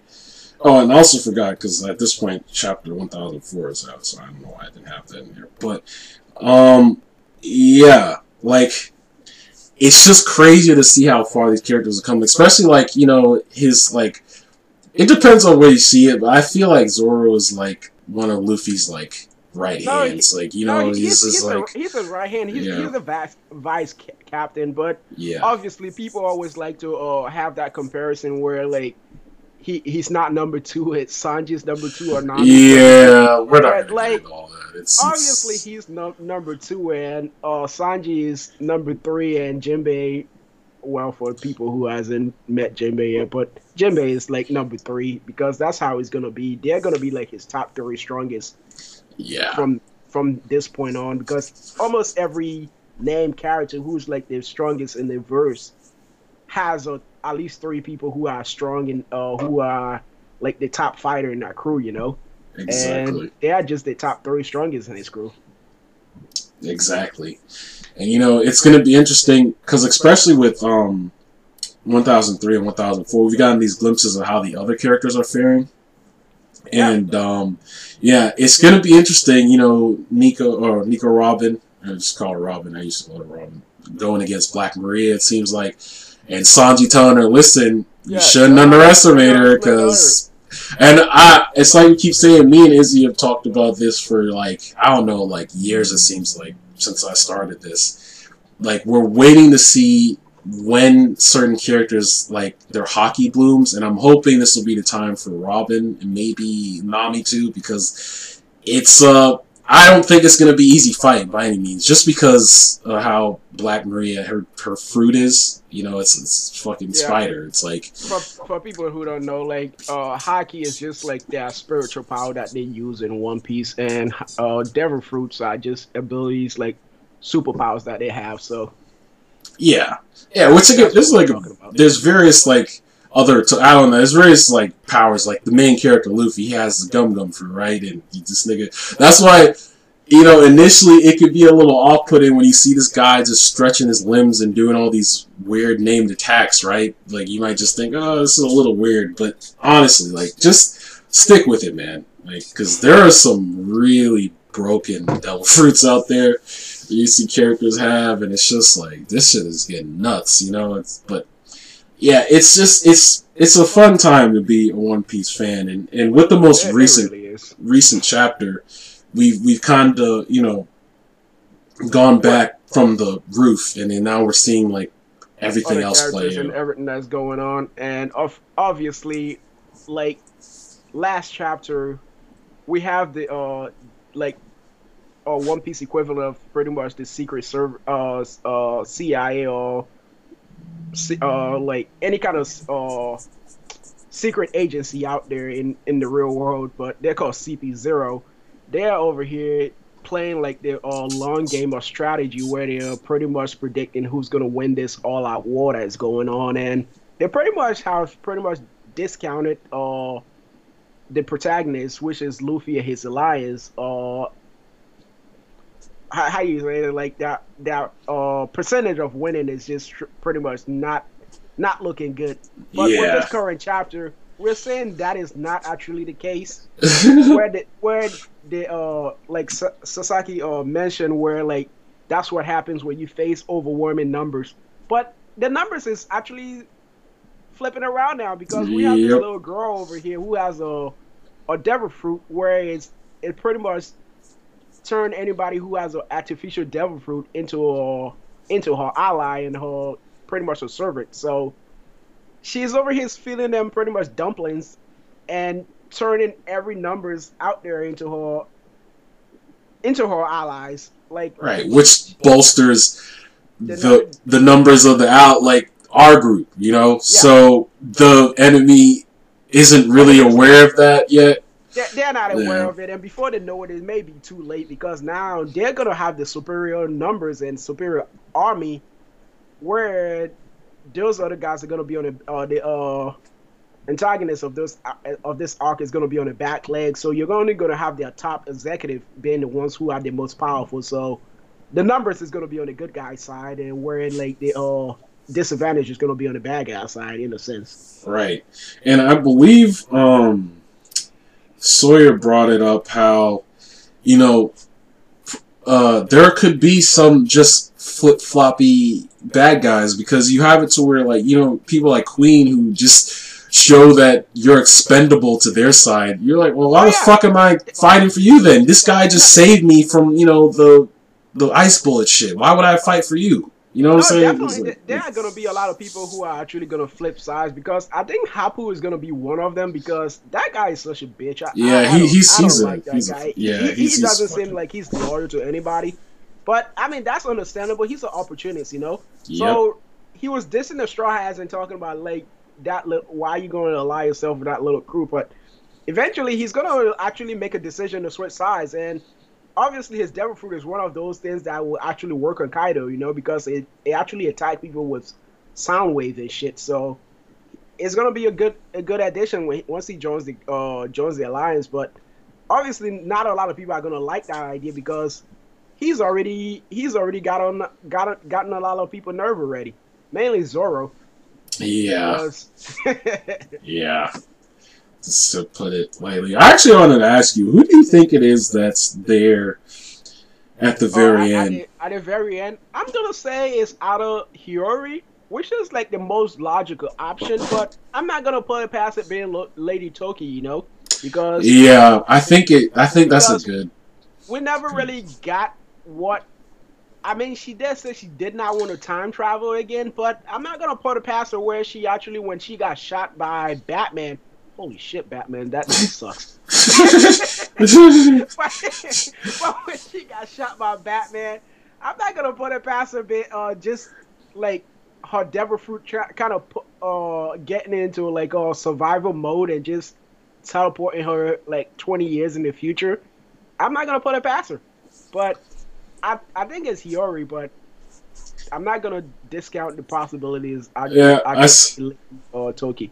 I saw some people, because it looks like Anel a little bit. I don't think so. I don't think it's going to be him. Why would he be there? With the weird ears. Yeah, it doesn't look... Fukuru Koju or Anel, but there's no way it's going to be Anel. What the hell does Anel has to do on this island, bro? Yeah, there would be no reason for him to come there. You think he's just going to suddenly, like, oh yeah, Luffy beat my ass, so I'm just going to help him. Like, no. That guy is like high on God complex level. He's not gonna come over here and help anybody. If anything, if he comes over, he's just gonna destroy the entire island because he can. So that's true. He could do that. I don't think he's gonna show up and try to go start helping random samurais unless there's some kind of like a flashback where like Odin or whatever helped him in the past or something. But I'm not gonna like stretch. Right? Yeah. Yeah, I doubt it. My main pick is, I think it's Hiyori. I mean, it would make sense just because, like, her and Momo still have to meet, and you know, there's just a lot going on there. So. Right, and it's gonna be interesting if she actually inherited her mom's like devil fruit. Oh, dude, yeah, that would be sick, actually. So that would be crazy too. But so with that fruit, can they travel back in time, or is it only forward? It only goes forward in time. Okay. She doesn't go back. Okay.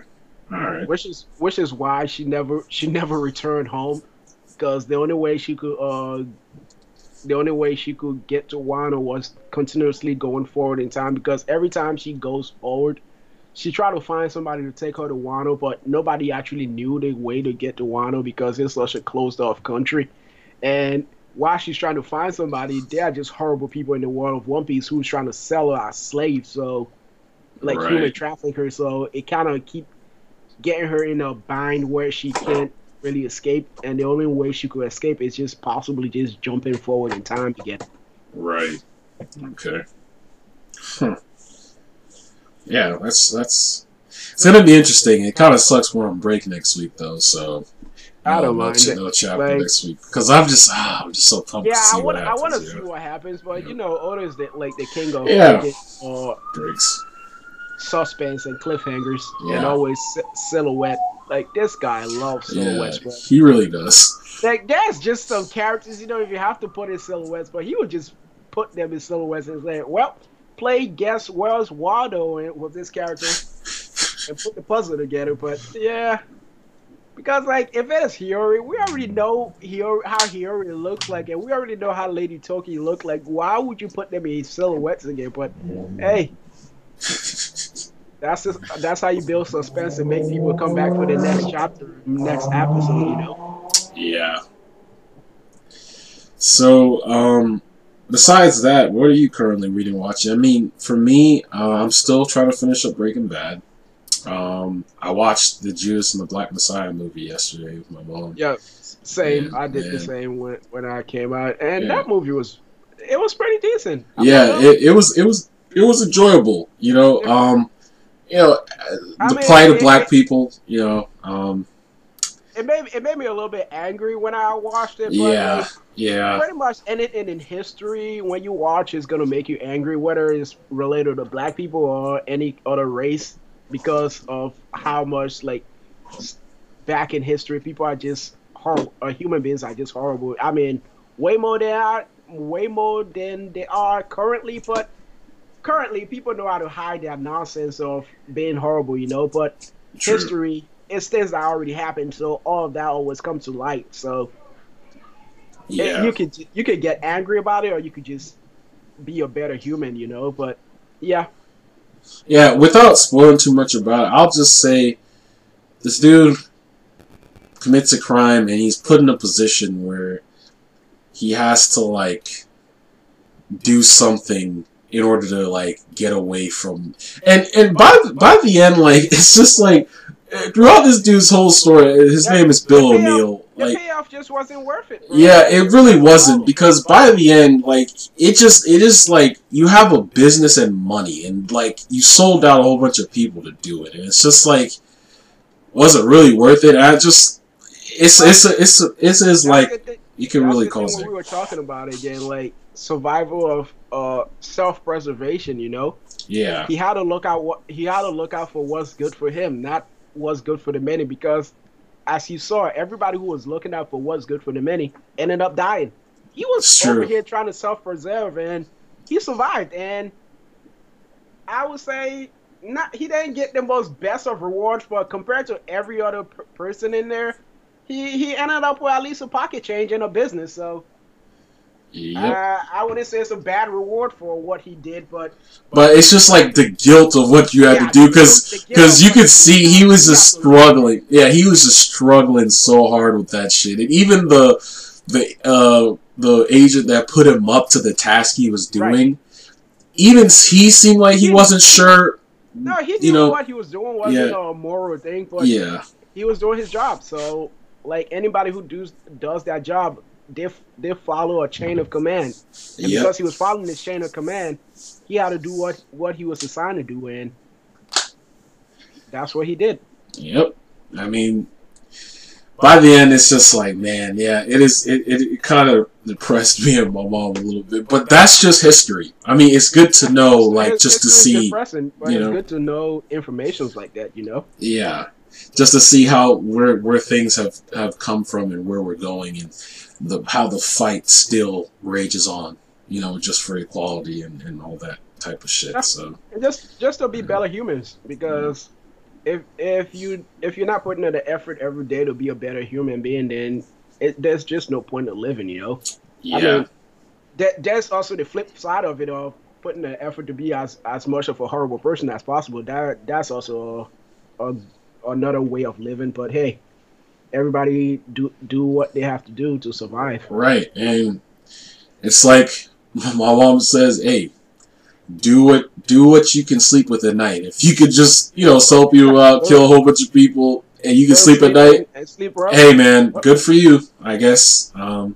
Yeah, but me being an empathetic person, and just more often than not, being a caring person can put you in compromising situations. So yeah, there's a give and take there. You know, it's like you have to look out for yourself, but also if you can do what you do to help other people, and I do it, right? But there does need to be self-preservation. That's with everything. Like, right. So there's just a balance by the end. A balance. That's what you need to have. So. But yeah, that's it for me in terms of reading and watching. Do you want to say what you're reading or watching currently? Right now, what I'm reading Demon Slayer. I'm close. I'm in the final arc now for the season, and I'm also reading Jujutsu Kaisen, and obviously One Piece, like always. And well, and some of the other series I'm reading are on break right now, and like indefinite hiatus. So yeah. Right. Jujutsu Kaisen, Demon Slayer, I want to get into those. Like I said before, I just have so much shit that I need to watch and read. And it's like, fuck, there's just so much shit in one. Like, you know, man. And then like you add on top of that, like how we be playing video games, and like this is a lot, man. It's a lot. Like even real life gets in the way of that stuff. You know, gotta go to work, gotta buy stuff, or like there's just a lot of things going on, so you gotta take care of the family and all that stuff. So try to see if you can like get your career going and all that. So exactly. Like I just do this on my leisure time, you know. But still, it's good to like have other things to like entertain people besides just watching shows. Reading stuff is also good, you know. Yeah, exactly. So if you don't have anything else, I mean, we can just wrap it up. Yep. All right. Yeah. So yeah. Once again, this was Kai Beam Podcast, and this was episode 8. Thank you for coming out. This was Kai Beam, and You know, Izzy, Elusive, Mr. Elusive over here. Thank you for coming out. Make sure to comment, like, and subscribe, and we'll catch you guys later on the next one. Thank you. Peace.